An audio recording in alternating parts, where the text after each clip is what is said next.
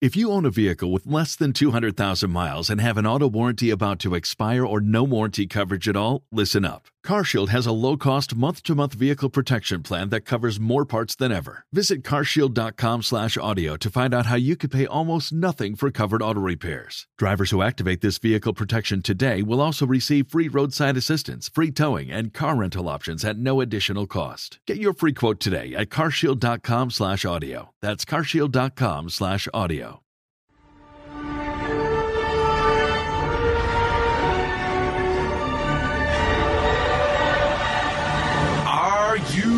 ready? It's time for your weekly dose of Wayne's Comics.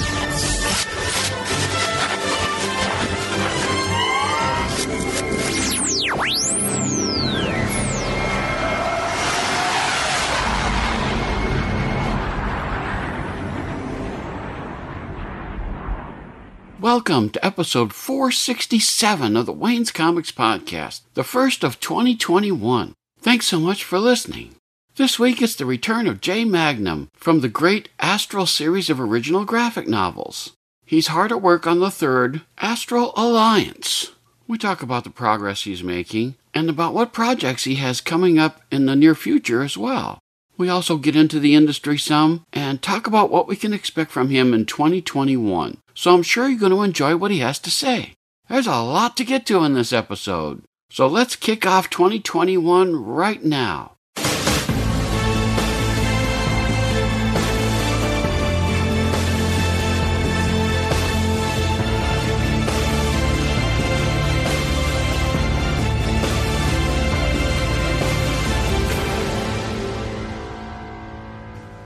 It's great to welcome back to the podcast Jay Magnum, the creator of such good things as Astral Genesis and Astral Evolution, and a whole series of great graphic novels that are available right now. Many other good things. How you doing, Jay?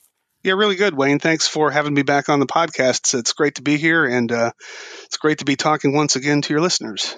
Well, it's good to talk with you as always because I enjoy your books. And we want to start out. There's a very important thing to let people know.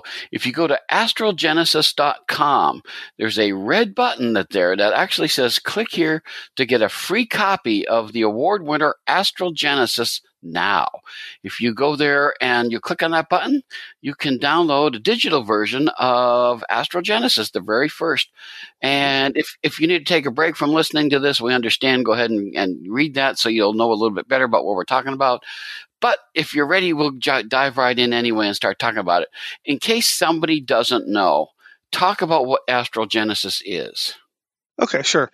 And the reason that we give folks a chance to uh, head over to astralgenesis.com and click that big red button under the scroller and download that free copy. Is in case we get into spoilers here on the podcast, we want to give everyone an opportunity just to stop it and go read the book if they want on their own and then come back. And that way you know you're not spoiled. So but uh, yeah talking about the story. So yeah astral genesis is a sci-fi action graphic novel. It's the first in the series uh, actually three going on four so far the first two books are already out. That's Astral Genesis and Astral Evolution. And our third book is in process right now as of January, and we expect that to be out in digital form in the first quarter of uh, 2021. Happy New Year to everyone who may be listening to this in January. And the print copies should be available sometime in the second quarter of 2021. So that's the third book and I'm in the process of writing the fourth adventure right now. So back to back to your original question, Wayne. I just want to do a short intro, just so everybody kind of knew, set a point of reference. You know what we're talking about here. Uh, it's all relative, right? so Astral Genesis is the first book in the series. It's uh, like I said, sci-fi action graphic novel, 120 pages of content with some bonus content at the back. And uh, it's about uh, kind of a, a, ragtag band of misfits that have to somehow get together and learn how to work together to repel an alien attack. And the attackers, the malevolent aliens, are called astrals. And so, what we find out in the book, not giving too much away here, but uh, one of the uh, ragtag band of misfits, uh, at least at the beginning, unknowingly, uh, is one of the Astrals. So that's kind of the twist on it. So the Astrals are the bad guys, and we have one of the bad guys, or maybe I should say bad girl, is part of the uh, the ragtag team that's trying to stop them. I love the strong female character. I, I, I'm big on strong female leads and, and other characters too. She's a lot of fun. She is badass in the in the pure sense of the word, which I sure. like on, on on many levels. And so she's just a great character, and I like the people around her too. I we talked about this the last time you and I discussed this. There's a lot of great characters in this series, and I just enjoy them and reading them. So uh, uh, it, it's just a lot of great stuff going on. I think you've done a great job of crafting a great sci-fi story that's a lot of uh, action and adventure and great characters. So I, I, think you're to be congratulated on that. And one of the ways you get recognized for doing that is winning awards. And if you go to astralgenesis.com, there's a flashing uh, banner that goes by. And uh, when you get to the level that talks about Astral Genesis, you can see on the cover there's like five awards or, or, or, finalists or even in the running or something. Do you want to talk about that? How did Astral Genesis do? I mean, what, what uh, which awards? Uh, I'm sure we should pay attention to all of them. But what uh, you know, what happened with those awards? What was going? How did you get those? Right, sure. So uh, yeah, both books that are out right now, uh, both Genesis and Evolution, uh, have won several independent book awards. Uh, these uh, contests are mainly for books, uh, not so much for individual comic issues. And I should say that's one of the benefits of writing these graphic novels. Uh, one of the things I like about it so much, and, and one of the things that uh, the fans have let me know uh, at the conventions and when I meet them, uh, what they like about it so much is that uh, each one of these graphic novels is essentially about six comic books worth of content. So it's not unlike a trade paperback that you might get from Marvel uh, or DC, and it contains, you know, a full story arc, start to finish. Although there are some story threads that permutate, you know, between uh, each of the books. You know, there are threads that span the entire series, and, and then of course each uh, story has a beginning, a middle, and an end. So there's a benefit to having it in book form, right? Because uh, these contests for uh, independent press uh, are uh, probably something like better than 95% or 98% pros. So they do have uh, sections uh, and categories for uh, comics and illustrated books, graphic novels. And so uh, I, of course, you know, with great respect to the people that worked on these, my art team and, and my editor, uh, I entered uh, the both books uh, in separate years uh, into these contests, and uh, we did uh, win the Independent Press Award with Astral Genesis. we did also win the American Fiction Awards with Genesis. We also won the Reader's Favorite Award for Astral Genesis, and that was an illustration related award. And then uh, for Next Generation Indie Book Awards, we finalisted that one. And for the National Indie Excellence Awards, uh, we also finalisted that one. So once again, several awards for Genesis, and then the next year, Evolution, uh, much repeated the same thing. Uh, I believe we also on that one we won the Independent Press Award, and then the other ones were like a mix of winning and finalisting uh, the other contests that I just talked about uh, for the sake of brevity. So both of the books have uh, several awards on them, and uh, like I said, it it really is a testament to the team that worked on them. I'm very proud of the team. I think that they deserve to be recognized for the hard work that they put into it. And I also think that the contests recognize all the work that we put into it, you know, from a content perspective, not just the uh, illustrations, but, uh, you know, I'm the writer, creator, producer, storyteller, so I get to create the stories. And uh, the thing that sets the Astral series, apart from other comic series, is that it's very much relatable and character based. And I think you touched on that before a little bit, Wayne. Uh, the characters are very deep, uh, they're very well fleshed out, uh, they live in their own universe. The universe has rules, and uh, the, the story takes place in the near future. So it's not the far distant future where you have to learn a whole bunch of new terms and planets and things to understand anything. Uh, it starts off being very much Earth based, and so just about anybody can jump into it and feel comfortable and warm up to the characters and relate. And I think that's one of the reasons that we've done so well with the uh, with the awards. Mm-hmm. Well, I really enjoy it. And I, I, one of the well, two of the things I like about it is the, is there's character growth going on, and there's also mystery involved with some of the things we, we get to learn a little bit about them.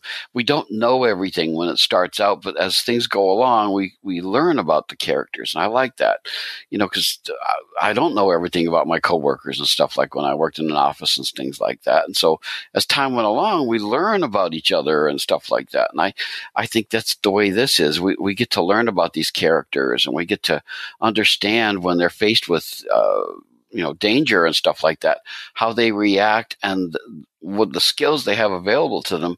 We don't know everything about them all at the beginning but as we go along we get to know them.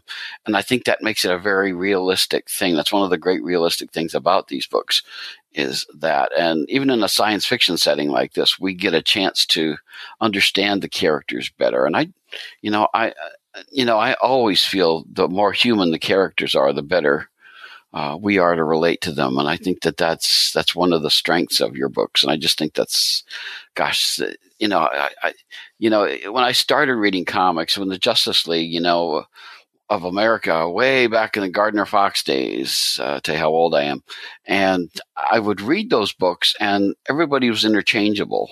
You know, if you took Batman's costume and put them on Superman, they often did. Basically, it was the same person. It was just the powers that were different. But, you know, that was back in the 60s and that's the way people looked at things. But now we want realistic people that we can understand and relate to. And I, I think that your books are a great example of how to do that.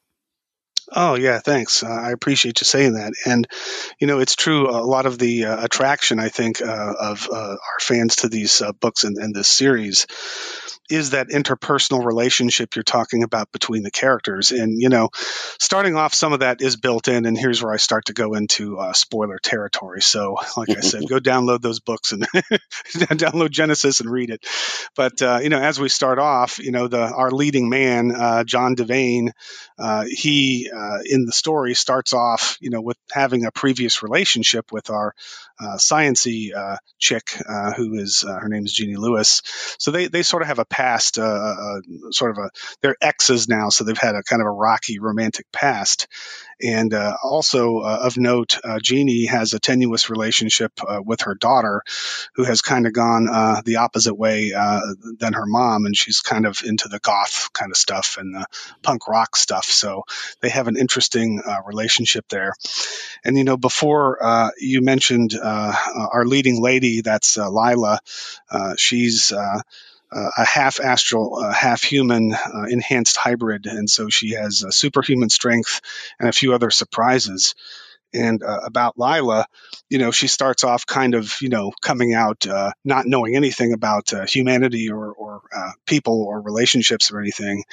And it's it's how she starts off interacting with the characters and, and learning how human relationships work. And, and so there's a lot of exploration there and and also uh, then we have another character uh, who's sort of our uh, uh, I don't know what you would call him. Uh, maybe in D and D, it's like your thief. You know, the the, the, the kid who kind of flies under the radar and can uh, you know break into any computer system. You know, computer hacker, and he's he's a thief and all this other good stuff, and wanted by the government. And so he's kind of working on a clandestine level. And you know, so his, his, relationship with the team is also somewhat tenuous. And his his background is know he comes from Russia, so it's he has an interesting perspective on you know the United States and uh, the the way uh, uh, the culture works in the United States. So, in what I think an, a big appeal of all this is is that because the characters are so different and so well fleshed out and, and have such interesting backgrounds and have such interesting ways of interacting with one another, is uh, I get to pepper the script with a lot of humor. So that's the other factor to all this is it's very funny. I, you know, I, I love writing the jokes. Uh, I love writing the interactions and the banter between the characters, and it's very funny. And so, you know, we're dealing with. Uh, you know, pretty heavy concepts here, right? Alien invasion, alien attack. You know, uh, people could be dying, you know, on large scale and stuff. And it, it, there's a lot of gravity there, right, with a plot like that. So the way you lighten it up is with a little bit of humor.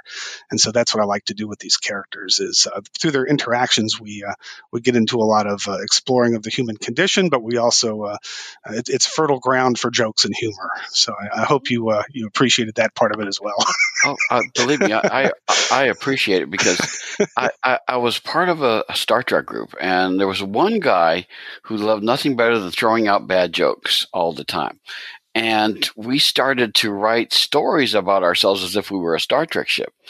And the hardest person to write was him because I couldn't write those bad jokes the way that he would do it. And we actually ended up employing him and saying, now, what joke would you say at this point? And he would throw the bad joke in there. And say, okay, that works. So I'm not good at humor. That's, uh, I, I, appreciate it. and I, I can, I read it and I enjoy it. And I, I, I thought you did a beautiful job of it, but you know, I wouldn't be able to do that. So I have to, all I can do is admire that kind of talent.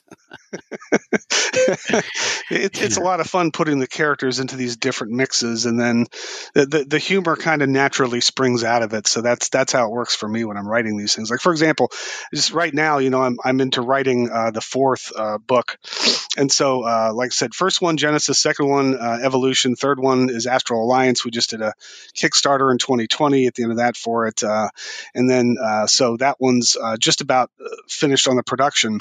So I'm heavy into writing on the fourth uh, graphic novel, which is called uh, Astral Vengeance. And so as, as I'm writing uh, this thing, you know, throwing the, the characters together, you throw different characters into the mix. And I, I, love it because, you know, the humor just seems to flow so naturally from it. Uh, it's just a lot of fun. Do you know how many volumes you're going to have in this story?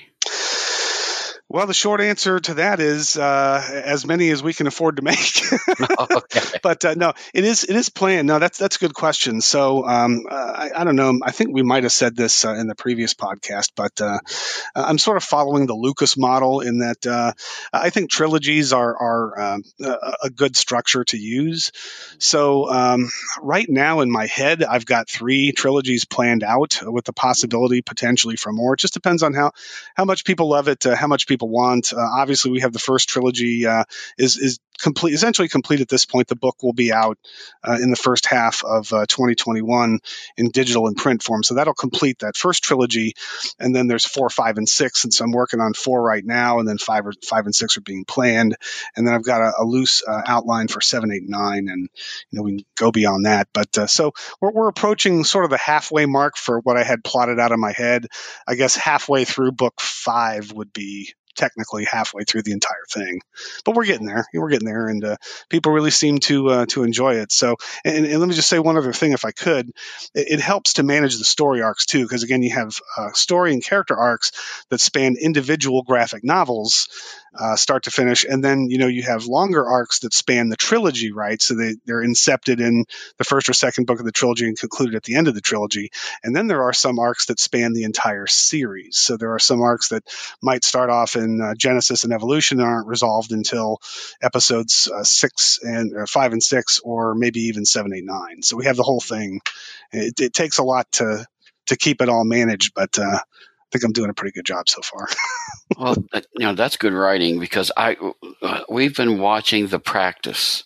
We started watching it again, and it was interesting in the first couple episodes.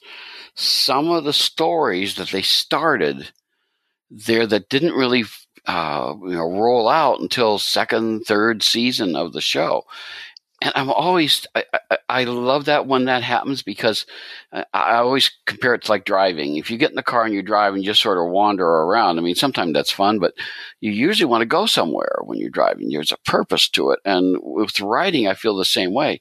If if somebody knows what they're doing, and you can tell that, it's much more fun to let you drive than it is to sort of meander around. Say, oh, there's something over there, and oh, there's you know I like that in the way that you do that. We can tell that you have a destination in mind, and I think that's a big.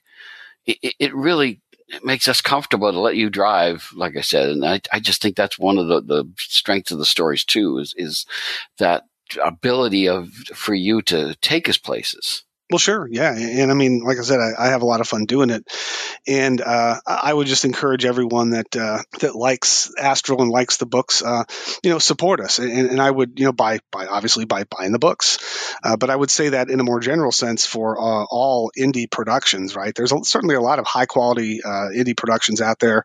I've certainly supported a bunch of them.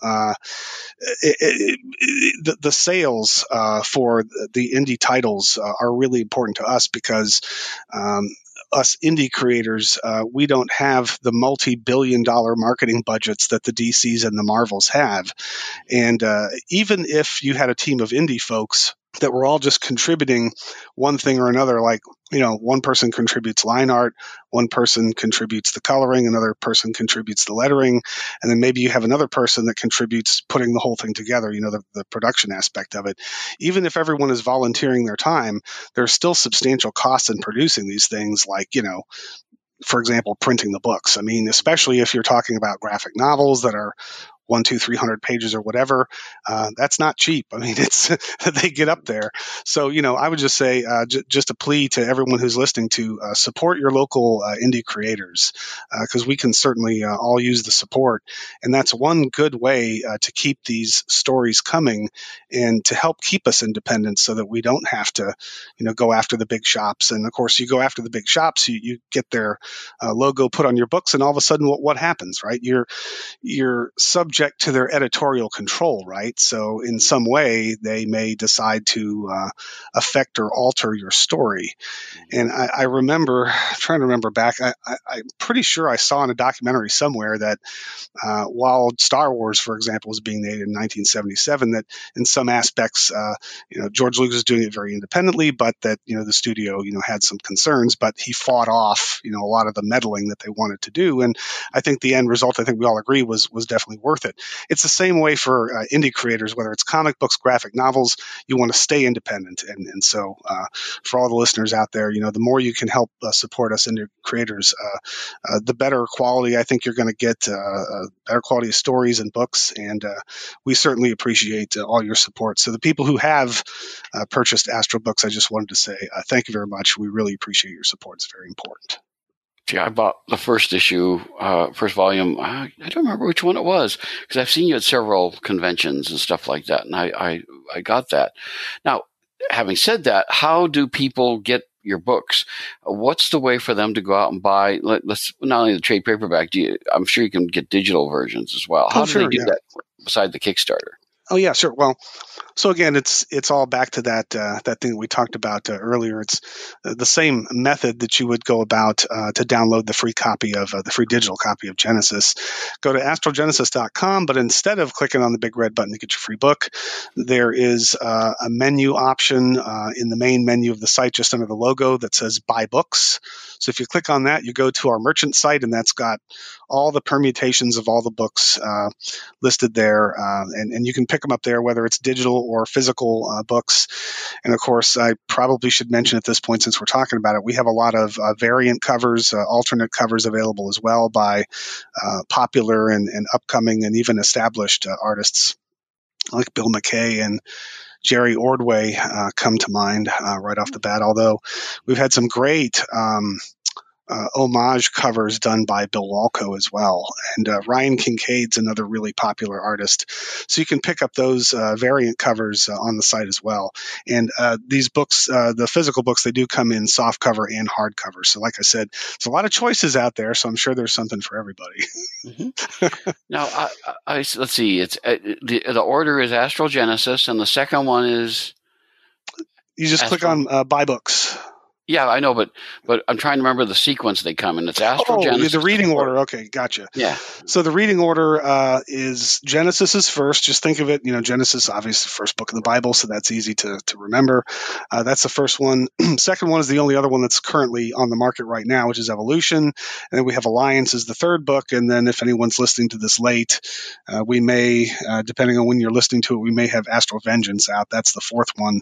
Uh, so they go in in that order. And what I'll do because because I, I, think you're right, uh, Wayne. I think it could get confusing to people. So what I'll do is, uh, like in the I don't know, maybe uh, in one of the, the front pages of the book, maybe where like the copyright info is, I'll put like a reading order so that uh, mm. if you're collecting multiple books, you kind of reminded. But but then also uh, on the physical books, on the spines, they're also numbered on there too. So it's, oh, it's good. Because you know some uh, there are some book series that it's hard to keep track of. I, I I literally have gotten like, gosh, which order am I supposed to read these in? And it's you know for sometimes indie books uh, do that. Like, like for example, Trekker is a good example of that. Yeah, I, yeah. I, I, when I interview Ron, I'm uh, Ron Randall, who does them. I always have to say to him, "How do you keep track of what order it's supposed to be?" Because I want to read them in order. You know, I don't want to read them out of sequence. And yeah. sometimes his are a little harder to follow. But he actually smartly put out like a little poster that shows the order that they all come in. So I said, "Oh, good." I said, "If I ever want to sit down and read them again, because I've got all of his books, because I really like yeah, them. yeah, yeah. I actually, I think I saw that, and then I saw also, kind of like what I just said. Uh, I noticed that on his later books, which I'm a fan of, I've got Ron Randall's books. I've got Trekker. You know, I've got several of them. I'm not sure if I have them all because I think at the beginning wasn't he doing comic books and then he collected them into. Uh, like a larger volume or something, mm-hmm. something like that. But anyway, uh, on his later books, on one of the first pages, it's like on the opposite page, he's got here's all the Trekker adventures, and here they are in order. Yeah, so he's got that. So yeah, I think it would be uh, important to map that out. For well, sure. it's da- it's daunting. You know, I, I you know I, I want to. I, I will often, if I can't read the first issue, I will hold on the reading until I get that first issue. If I get oh, it digitally right or something, same because I I don't want to read something and not understand what's going on. So I will do that. That's why I, I'm a big stickler on this. And I know some people get mad at me, but the truth of it is I want to read them in sequence. I want to know what's going on. And so that's why I, am asking that because I want people to be able to say, okay, this is the sequence they go in. This is what I want to get first, second, second, and third. And this is what I want to make sure I've got in order to be able to read it also. I, I, I, I know too many people who are like me and I just, I don't want you to lose the, the business because people are looking and go, I don't know what to do. I, would rather they know. That's my thing. Yeah, uh, certainly. And, uh, you know, the, it's interesting you should mention that. the way I set out to do it, uh, you could potentially pick up okay so the second book is evolution uh, if if you pick up genesis and start reading from there obviously you're not going to have any problems but the way i designed the intro to evolution you could pick that book up first and start reading it without reading Genesis. I mean, obviously, Genesis is going to give you all the context into the into the you know the the universe, the Astroverse, right? Of course, mm-hmm. and it's going to give you more information into the characters and a little more depth into that. Uh, in Evolution, we just kind of pick it up and, and start moving, and you know, there's less. Uh, introduction to the characters, although there is some, right? So it is possible, I believe, to pick up uh, Evolution, the second book, and start reading from there. But it will definitely help to fill in, you know, some of the gaps by going back after that and reading Genesis, and then you go, oh, okay, I, I okay, now I have a little more context behind it. But mm-hmm. uh, but it, it, would certainly be possible. You could pick up Evolution and start reading Evolution to Alliance to Vengeance, and everything would still make sense. I, I think there's enough um, reference material, you know, the way we uh, set up the characters and the story in the second one in, in Evolution that you could certainly start there without much trouble. That's why in, until we, we got to the third book and the fourth book, I wasn't giving a whole lot of thought into uh, let's publish an established reading order for these things. But uh, mm-hmm. yeah, I mean, really, it's it's set up so you could start with either one, and you you'd probably still be okay. You you would be able to to make sense of it and, and understand everything that's going on if you started with book two. I, am sure. It's just that I, I, you know, people call me a grammar Nazi because I, uh, but but I'm also a sequence Nazi. I want to, I want to read things in order that way, and I know too many people like that to be honest. But something that I'm interested in too that I've noticed is that because I have the, the trade paperbacks, but I noticed you're still selling hardcovers of like Genesis and stuff like that. I'm going to have to, because I enjoy the book so much, I might have to go back and get the hardcovers because I like to have that. And I tell you why. There is a book, uh, an indie book that I really love called Star Power. Oh, yeah, and yeah. Garth Graham. yeah. and you know, we, we mentioned some of those variant covers before. Yeah, one of the variant covers for Genesis is done by Garth Graham. So uh, I'm, I'm ah. well familiar with his stuff. But yeah, go ahead. my, experience, my experience, though, was I got to the game late and I ended up buying trades. And I loved the story so much, I wanted to go back and get the hardcovers. And so I waited a while, and I kept seeing the, the creator and the writer, the, the artist and the writer, I should say. I'd see them at cons, and I'd say, "Don't you have any hardcovers of the first one?" Oh no, we sold all of those out. And I said, well, how, how can I get them? Oh no, people don't sell them. They really, they, they, they're going to keep them because, you know, they like them so much. And I said, but how am I going to get one if you're not going to, you're going to do any more? And it's not, I, I want the hardcovers, but how am I going to do that? And so they said, well, you know, you just have to kind of keep your ear to the ground. And I've been doing that now for over a year and I haven't found one yet. And so I, I now I'm determined if I want to get a hardcover, I better jump in early because I've got all the rest of the hardcovers for Star Power. I don't have the first. And that drives me crazy because I want to get the I want the hardcover. So I, I, to this day, I, I, have it set up on eBay. I have it set up on a whole bunch of other places. I contacted their store, and their store doesn't have them, and I just oh God. So I see you've got hardcovers, and I'm going to have to. Uh, you sell the hardcovers during the Kickstarters, or, or pretty much you, we need to go through your store. Uh, no, no. The, the uh, yeah, we've got the hardcover uh, variants on the uh, the Kickstarter. So when we do the next one, which would be for Astral Vengeance, and I don't believe that one's going to be in 2021 because we're going to be deep into production on 2021. If anything, the next Kickstarter we're looking at is probably 2022. Uh, but the hardcovers are still available through the uh, Astral Genesis buy books, you know, menu. Go to the merchant site; they're still there, so you can get the hardcovers uh, on the uh, on the uh, Shop Pet Piranha uh, website. Pet Piranha is our, our company. but yeah, it's interesting you should mention that because that's true. That's absolutely true. You know, let's see, how long has Genesis been out now? So it's been out for a couple of years, and we've moved a lot of hardcovers, especially. I got to tell you, Wayne, at the conventions. I mean, it's like you wouldn't think, uh, like you know, because the hardcovers, you know, re- relative to you know comic issues and even to the uh, to to the paperbacks. Uh, you know they, they can get kind of pricey you know i mean you, you see i mean i'm not talking about uh, just my own i mean I, have seen some uh, you know uh, my uh, uh, colleagues you know in, in, in, my nearby booths at the conventions some of their hardcovers are running as high as 40 and 50 bucks a pop and you know ours are 30 a pop you know? And that's that's pretty big money when you know a lot of people are just looking for you know five dollar comic books or whatever.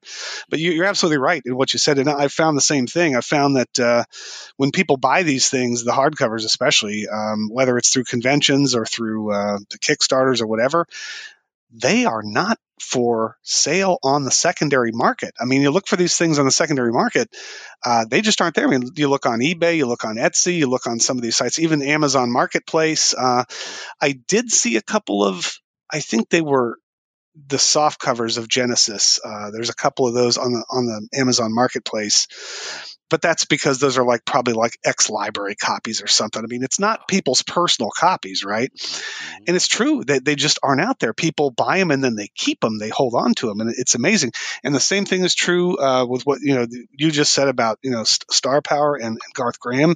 And another one I noticed that's like that is uh, Jason Brubaker. He did the Sithrah series. Mm-hmm. Good luck trying to find some of those hardcovers. I mean, some of them are available. There are a few that are hanging. Like he had big print runs of I think three and four, but five and six are scarce. I mean, there's like no way to get those. They're out there, but he he he uh, he uh, signed and numbered them individually or something. So I mean, those are collectibles, and people are hanging on to them. And every now and then, you can find a, a copy or two of uh, his one and two uh, out there on Amazon or, or eBay. They're out there, but I'm telling you, it is hard. And fortunately, uh, we, have still got plenty of stock uh, of, of the Genesis and Evolution uh, hardcovers, and, and, we'll have plenty of the uh, Alliance hardcovers as well. But you're right; you're absolutely right in your ab- observation that uh, I have also looked for uh, the the Astral hardcovers, and I can't find any on the secondary market. Nobody's selling them, and and these other ones, Star Power and Sithrah too. And I, I, would imagine it's probably that way for Ron Randall's. and, and I, the other title that I don't see a lot every now and then one pops up is the hardcovers of like Section Zero. That's Karl Kesel, I think. Mm-hmm. Those are tough to find too on the secondary market. Oh, so when they do the Kickstarters, it's good to grab them up. A lot of times they will have this. You know, they always print some surplus, so they'll have the surplus available through their websites. But you're absolutely right. When they sell out, they're gone and they would have to do another print run and before they're going to do that and spend whatever fifteen twenty thousand dollars on a print run they got to make sure that they can move what at least 25 to 30 or 40 percent of that uh, of that volume before they can you know print them. Oh, well, I'm glad you ordered ahead of time because I have a little money coming my way. I'm going to order those. I'll get those uh, the hardcovers, and I'll make sure I get the third one too because I want to I want to have these in hardcover because I have a a, a, a, a bookcase, and in there are a lot, uh, many of my hardcovers that I got. I, I there's some books I've gotten, uh, like Rust is one of my big favorite books. Uh, just a terrific series. Video game guy made it, and it's it's astonishingly good. That's, that's how good it is, and, and I just I can tell you stories about that. But anyway, the uh, the the thing that's important for me is I want to be able to have the good copies of that, especially when I come across. Sometimes I buy a trade.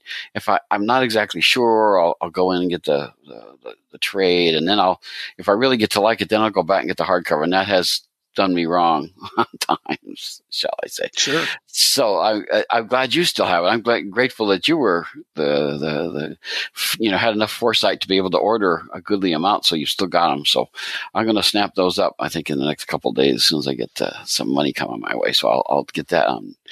But uh, as far as these things go, I, it's I think you've done a lot of this stuff smartly, just like with the hardcovers. I think that you have, when I see you at cons and stuff like that, you're very well organized. You got lots of good product. And, you know, your, your presentation, I think, is always good too. I think that's a great thing about it. And I just, I, I can see you doing, see, if you get nine graphic novels, then you're getting into like Dresden Files. Uh, territory where you know I, uh, what i have to do is i have to make sure i keep up with it because i don't want to get behind. And with the dresden files i, I listen to audiobooks for those because i like james marsters the way he does. I, I, don't know you know the the, the dresden files that's uh, uh, butcher i think is the name of the the writer. Yes. And he does he does occasional comics but very rarely now. But his audiobooks I enjoy so much because of Marsters. Marsters does a beautiful job of, of giving voices to all the various characters. But I have to stay up with that because if I get too far behind, I'm, it's going to take me so long because it takes like I don't know how many hours to listen to an audiobook. And I, I, when I get behind like that, I've got to work on that. So what I have to do with something I really want, I have to keep current. So I, that's why when I'm taking note when you're saying when the next Kickstarter is going to be, because I want to make sure I keep up with all these good things so I don't get behind oh, I hate being behind. So that, that's one of the things about do that. Now, in order to keep up with that good stuff, uh, do you have like a mailing list that you have for people to sign up for, or sure. how do you keep people informed about your stuff? So that's kind of the beauty of it. So uh, anyone who downloads a uh, free copy of Astral Genesis is on the list. So you'll continue to get uh, updates about our current and future projects, and uh, including when the next Kickstarters are coming and any uh, specials that we may be having, and kind of an inside look into uh, the development of the series. And, and, of course, I write all the emails personally, so I don't have like a, a staff member who writes it or anything. It's it's a, a, a personal and direct update email email from myself, and, and I don't. Uh, I don't over spam people or anything like that. I send a communication about eh, around once a month, you know, just to kind of keep people up on uh, what we're doing, how we're doing it. And then, of course, you, you, I'm sure you well know that uh, anybody that pledges, you know, for a Kickstarter, so you know, you got your, uh, you know, your email list that's going, you know, to your uh, your fans, you know, that are on your email list going directly to their email addresses. But anyone who has uh, pledged you know any kind of a Kickstarter uh, knows that if you've got that option enabled to receive you know Kickstarter updates through your email, uh, that you'll get Kickstarter updates, and so I publish those as well. So uh, if you if you're on my email list, then you're getting uh, my production updates, and if you've pledged an astral graphic novel uh, project, of which we've had three now, uh, you're probably also getting the Kickstarter updates and the progress on on those projects. So that's kind of two ways. to keep mm-hmm. in the loop on it. Now, in case somebody has the books and they got a little extra money to spend, I noticed on your site that uh, you have other products that you can buy from Astral. You can get posters, there's magnets, there's stickers, and there's bookmarks that you can get. So uh, if, never feel like you've completely caught up with the astral stuff. You can, if you get a little extra money, say your birthday comes and you get a, a, a these days a lot of people give the, the plastic uh, gifts. Uh, if you get a plastic card with a little extra money on it, you can always go to your Pet Piranha uh, website and be able to get a little more astral stuff to add to your collection. Yeah, certainly. Uh, so we've got all that, and of course, uh, all, all, of that uh, good, uh, fun stuff. You know, the good, uh, fun swag. Uh, it's really there in support of the books, and of course, I bring most of that stuff, at least a good, a good quantity of it, to the conventions. so if you ever encounter me at one of the conventions, I'll, I'll have a li- little bit of everything there, and you can kind of take a look at it. I, I feel like, you know, from what I've experienced at the conventions, uh, people like to, and it's okay. I mean, I'm totally fine with this. People like to hold stuff in their hands, touch it. it's it's all good. I mean, and you should because the stuff that we make, uh, whether it's bookmark stickers, uh, magnets, whatever, uh, I always make sure that we uh, produce that stuff with the highest quality materials uh, possible. So it always feels good, you know, in hand. And and one of the tell you one, of the uh, most popular uh, items that we have is uh, uh, holographic sparkle bookmarks, and those are the ones that uh, when you hold them under incandescent light, they've got like a little holographic sparkling going on to them. Th- those are really cool.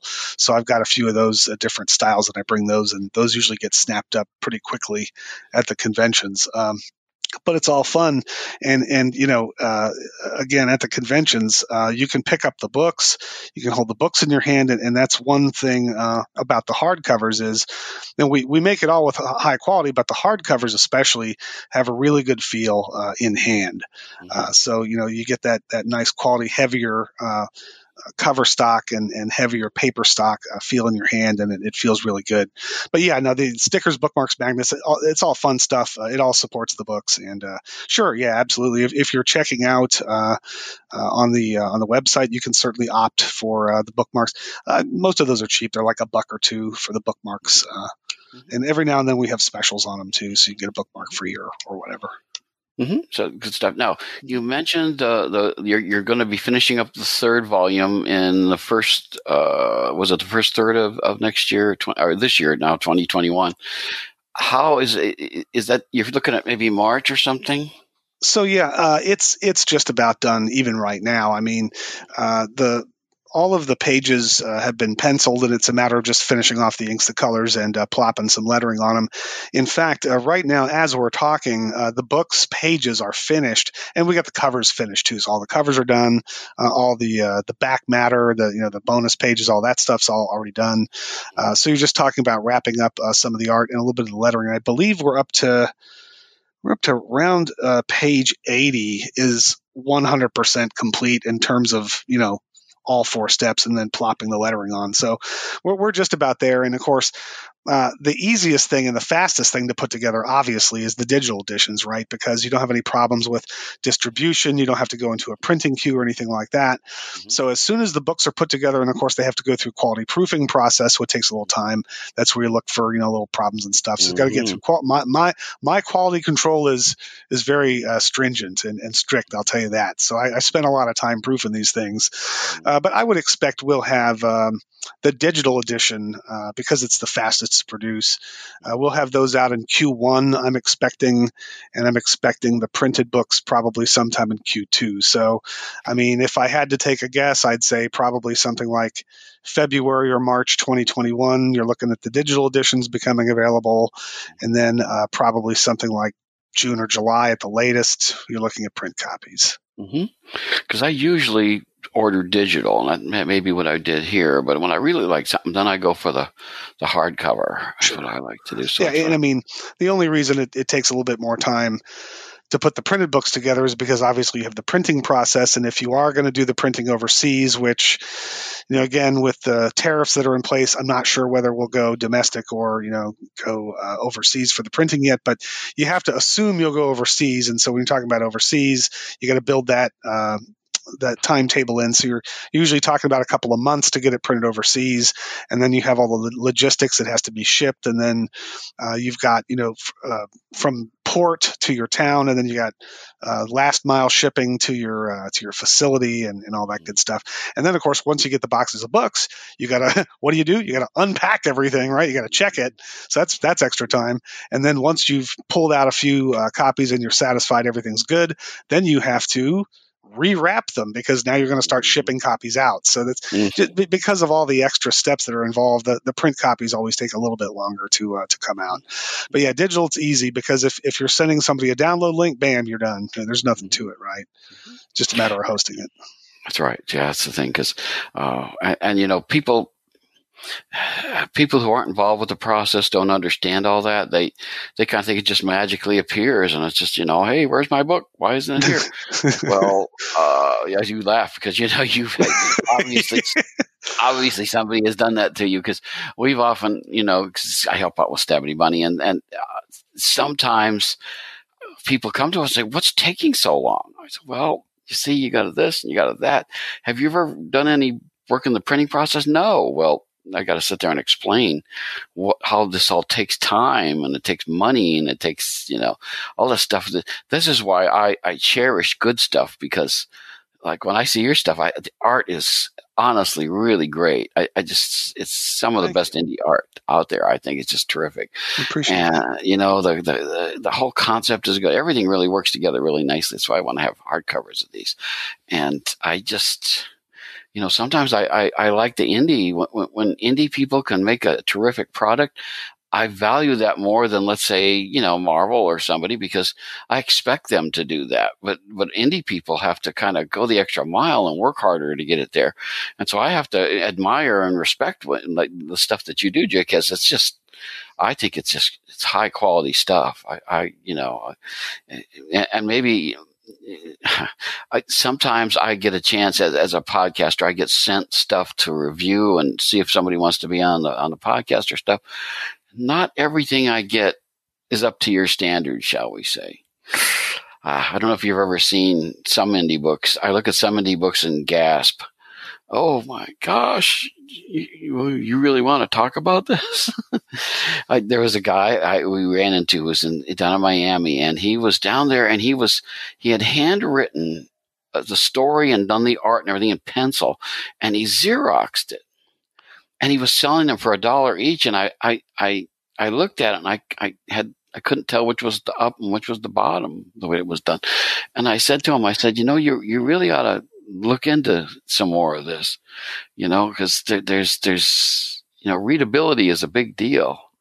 And he looked at me kind of puzzled and I was like, well, yeah, cause see you, your stuff is all, I mean, it's, it's, it compares to the stuff that, that favorably, shall we say, to like Marvel, DC, Image, all those things. I mean, when a lot of people look at it, I, I you know, I'm like me, they think, man, this is a pro. These are pro people doing these things because it's so nicely done. And not every indie book is that way. Well, yeah, and, and, I mean, it absolutely is.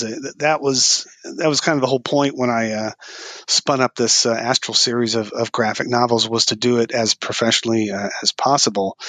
And I mean, you just said it. I mean, we we do have a team of uh, professionals. I, I, should say we're we're lucky enough to be able to have a team of professionals uh, working on it. Uh, Ariel Medell, who does the the pencils for all, he has done the pencils for all the Astral books up to this point, even through Alliance um, he's done work for Dynamite and Marvel, right? And uh, some of the other guys that work on our stuff, um, uh, like for example, on uh, Alliance, we're working with uh, Rudy Sukipto. He's in uh, Indonesia. He's doing the inks, and he's also done work for Zenescope and, and some of these other mainstream type shops and titles. And the same thing for our colorist on Alliance. That's Rovel Umil, and I believe he's also based in or around Indonesia, but same thing. I mean, you know, it's it's a global thing. Uh, the bigger shops, Marvel and DC, you know, uh, a lot of their artists are in the states, but uh, they're increasingly going uh, international uh, for these to, to, get these professional artists, and you really do get top talent. And, and you're absolutely right. And I'm very thankful and grateful to uh, all of my artists that have worked on all of my Astral books. And, and I, I agree with you. I think you know you should you should try to you know so each different phase of what you're working on should try to you should try to do that professionally. And so obviously the, the storytelling and the writing uh, you know i'm a writer. I've been writing for decades right? Different different things but you get a lot of experience. So you know my talent is is writing. So i'm the professional in writing. Uh, we, ha- we have another uh, professional that we work with uh, who is has his own studio, Visionary Creative Services, uh, Visionary Comics. Uh, uh, C. Edward Sellner, he runs that shop. He's a great editor and a great uh, partner, helps to manage the art as well. Uh, and then uh, those folks I just mentioned, Ariel and the other folks doing the pencils, inks, and colors, they are each very professional at what they do. And it's bringing everybody together and it's coordinating everything. And there's a lot of effort there to coordinate and make sure, you know, that pipeline keeps running.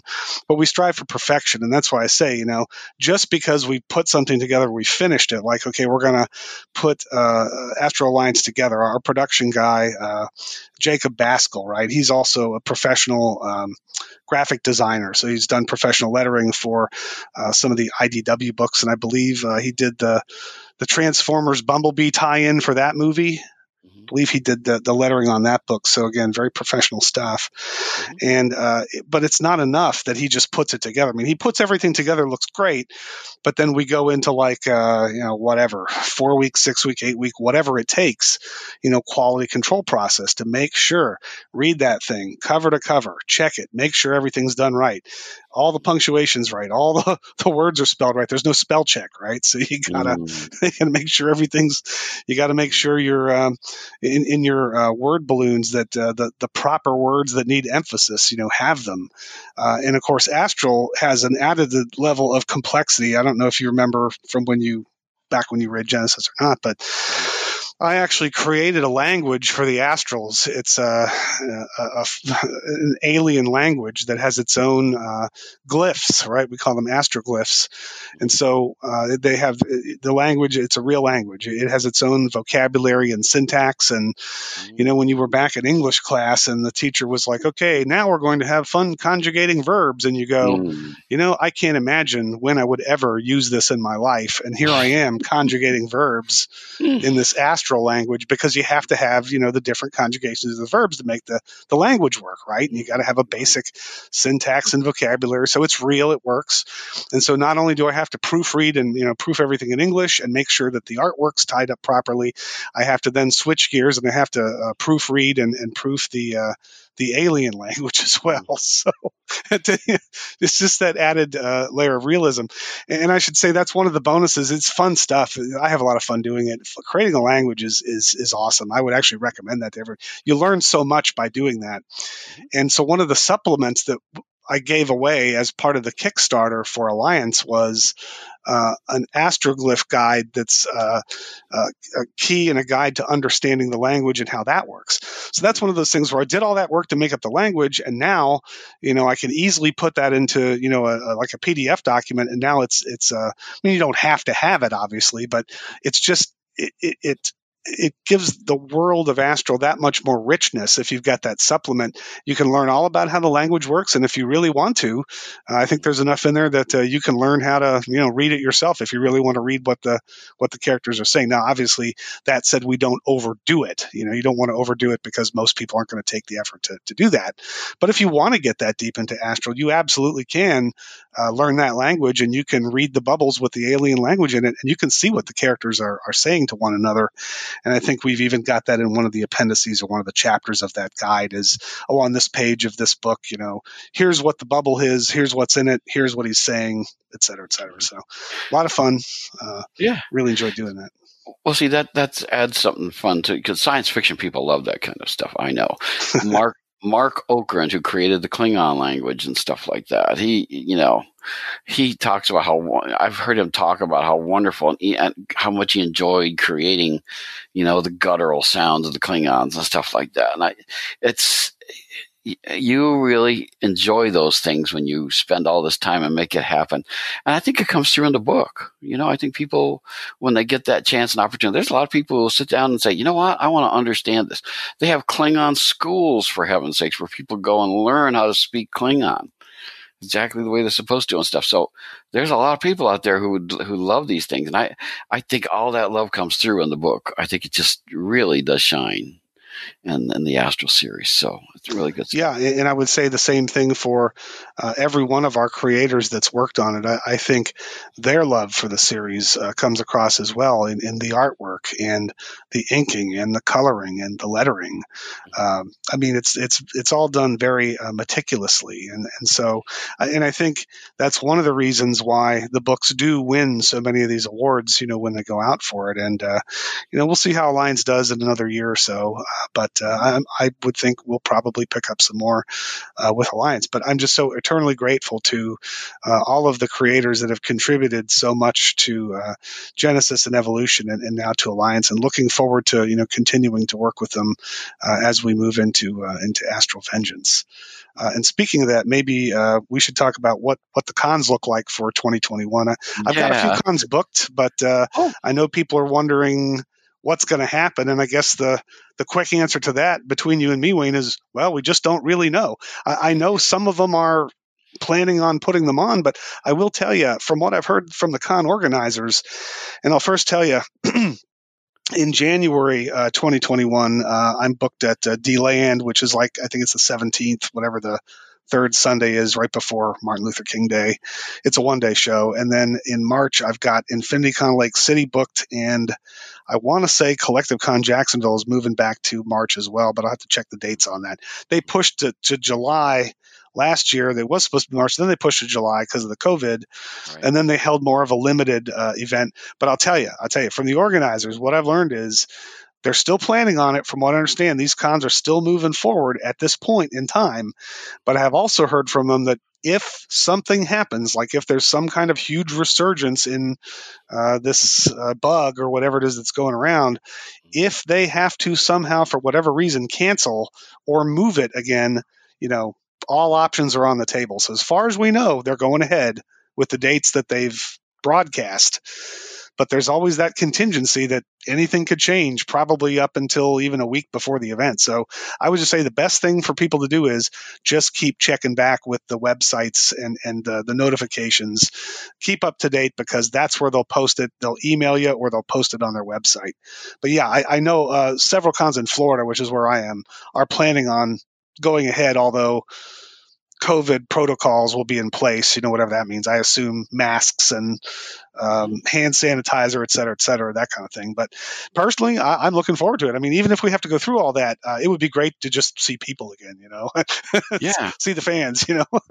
well, here in Florida, they had two cons on the same weekend, uh, a weekend or two ago. They had uh, Spooky Empire ran one on the same weekend, Infinity Toy and Comic Con ran. Yeah, they, yeah. They were only like 20 miles away from each other. And, you know, I don't know if that split the group. They didn't quite get a big turnout, but you know what? It, they were able to do it. And I think that was, I think people, like people in January up through March and stuff are going to be, everybody's going to be looking saying, how to go, how to go. And I think that those people are going to kind of be the, the, the guinea pigs for the rest of the cons. Sure. Gonna, and I agree. I think you have to get started somewhere, right? You got to start somewhere, see how it goes. And then I think, you know, depending on what happens with the bug going around and uh, depending on what happens at the conventions, what they find is they have more success with and the things that they find they have less success with, uh, they'll adjust probably going forward. But I, I, do see the cons coming back in 2021, which I think is a good thing.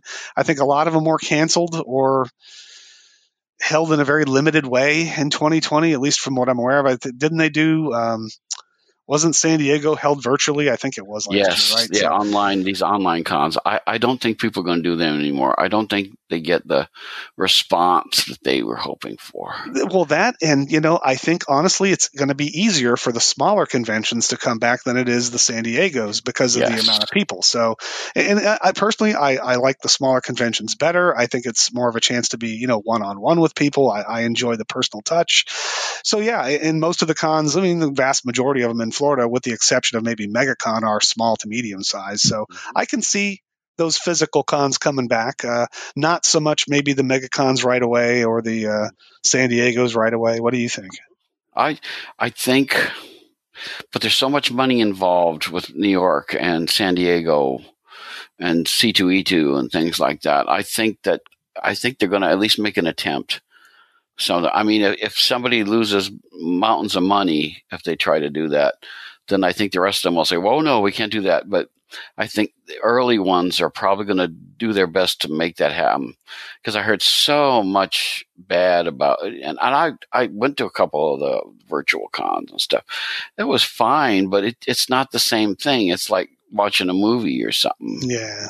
I, I just didn't get the same you know thing. And and the thing was if you wanted to buy stuff you just were directed to the people's website right right. It's just i think what you're saying kind of essentially is that you kind of lose that personal touch and yeah. although you know i've seen even people that do that and they say, "Oh yeah, you know, go to my website." And they, oh, by the way, you know, if you want your copy signed or whatever, yeah, we're happy to sign it. Sure, we'll we'll sign your copy for you. Just tell us what you want on it. You know, whatever your name or to so and so. And they've been really good about that. But but even that, you know, I agree. It's not the same thing as having the person right in front of you and sign the thing and they can take it home. You know. yeah. If you got to wear a mask, it's still you're there with the person. I think that that makes a, a big deal. Yeah, and uh, speaking of that, I mean, you know, for the conventions that have the uh, whatever celebrity guests or, or whatever, you know, and how do you manage that? I mean, they're talking about to, for doing the photo ops, you're going to have plexiglass between you and the yeah. Celebrity. It's like, and then same thing at the at the signing tables, you have to stand whatever six feet, nine feet away. Mm-hmm. The intermediary hands your stuff to the person. Again, uh, not I'm just I'm not so jazzed about stuff like that. Honestly, I mean, you know, to be honest, most of those guys before the bug came uh, with the, with the celebrities, uh, you know, that, that I've encountered uh, at those uh, conventions, uh, they they wanted to interact with you mm-hmm. up close and personal, and I think it, it's as disappointing for them as it is for you not to be able to do that. Mm-hmm. Well, let, us say you're a TV actor or something like that, and you're always on a set, and you know you don't get the reaction. And even when you see a TV show on your TV, it's not the same. You don't get the the response, and you know actors love to get response. And so, you know, and, and same thing with creators. I mean, you you make these books, and, you know, when people can run up to you and say, Oh my gosh, J.M. DeMatteis, I was, we were happened to be at a booth next to him. And the whole weekend at the Cincinnati Con, people were running up to him saying, Oh my gosh, you know, it's years later. We still love your Justice League hmm. and this, that, and the other. And, all, and the whole weekend he did. And then when the thing got over, I had to run up to him and say, It's my turn. I loved your Justice League, you know, stuff. And, and he just says, He says, I love these conventions. He goes, it's because you know things like that goes on. It, it it it gives them that response that gives them the the feeling to keep going. Sure. And I think it's just you know we, we are missing that. I, I know so many creators who are just chomping at the bit to get back to conventions, and I'm I, I, I think we're going to see a real movement to try to make that happen again. I really do. Yeah, I agree. I, I think we'll eventually get back to that. I think it's maybe just a matter of time, you know? Yeah, I agree. Now, if people want to know which conventions you're going to, I mean, what's the best way to, to find that out? Right. So that's again uh, back to the website. So astralgenesis.com. And then uh, one of the menu options there is appearances. If you click on that option, you'll see all of the conventions uh, so far that I've been booked for this year, which again, I think is just the three at this point. I'm not opposed to booking more. But honestly, I, just, I haven't really heard from anybody else yet. So uh, I guess maybe some of the other folks are taking a wait and see approach. You know, we'll see what happens with that. But uh, yeah, there's an appearances uh, menu item, and you click on that, and that's now. What about what about social media and stuff like that? Is there how should people do that? You prefer them go to your website or? Uh, yeah, else? I mean, website's probably the best way to get in touch with me, uh, and. Um, I'm also on Twitter as well, so that's uh, J uh, the at J Magnum and then P E T P I R, Pet Piranha, Pet Purr. Uh, and then, uh, of course, my email is really difficult. I'm sure you're going to have a really hard time with it, but it's uh, jmagnum at petpiranhaentertainment.com. So anybody that wants to email me any questions like that, uh, mm-hmm. you know, I, I, always respond to emails uh, as soon as I can get to them. So, uh, and that's, uh, you know, we talk a lot about Astral, but my company is Pet Piranha Entertainment. So that's where we talk about Pet Piranha. Mm-hmm. So it's all so there. So, Mm-hmm. Is Astral going to keep you busy for a while as far as projects go? Uh, is that going to be what you're doing for a while, or are there other projects you're on? Uh, no, well, for the most part, yeah. I mean, I may be working a couple of side projects, uh, editing, writing. Of like you said, you you edit as well. Uh, I may be taking on some editing projects, uh, some one-offs, maybe some independents as well.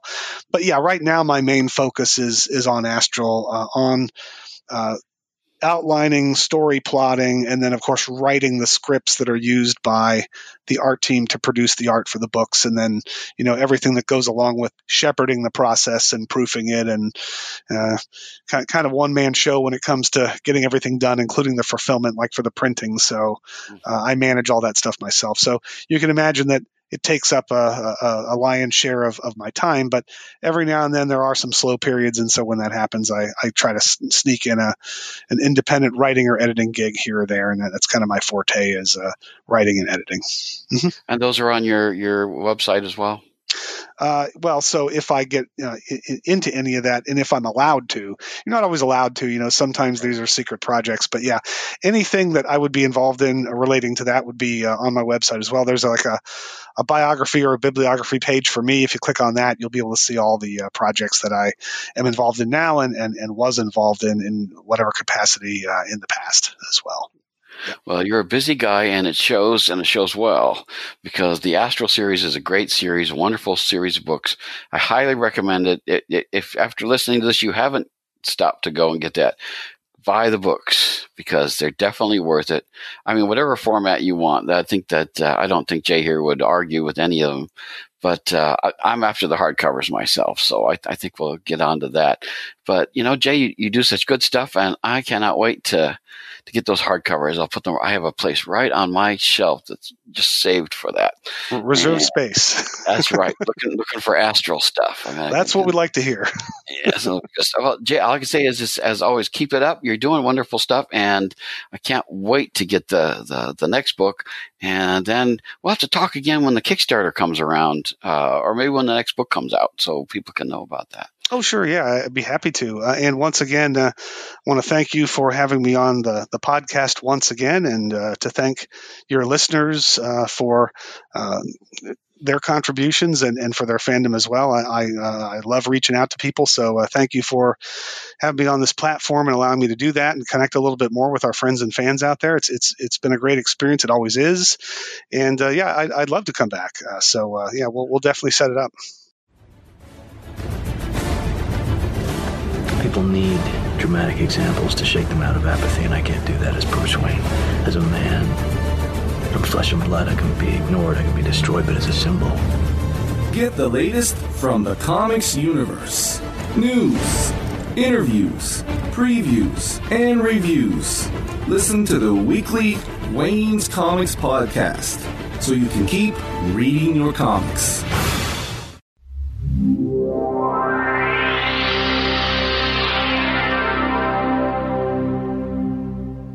And that's it for this week. Be back next time we'll have another great interview with another terrific comics creator. But until then, keep reading your comics.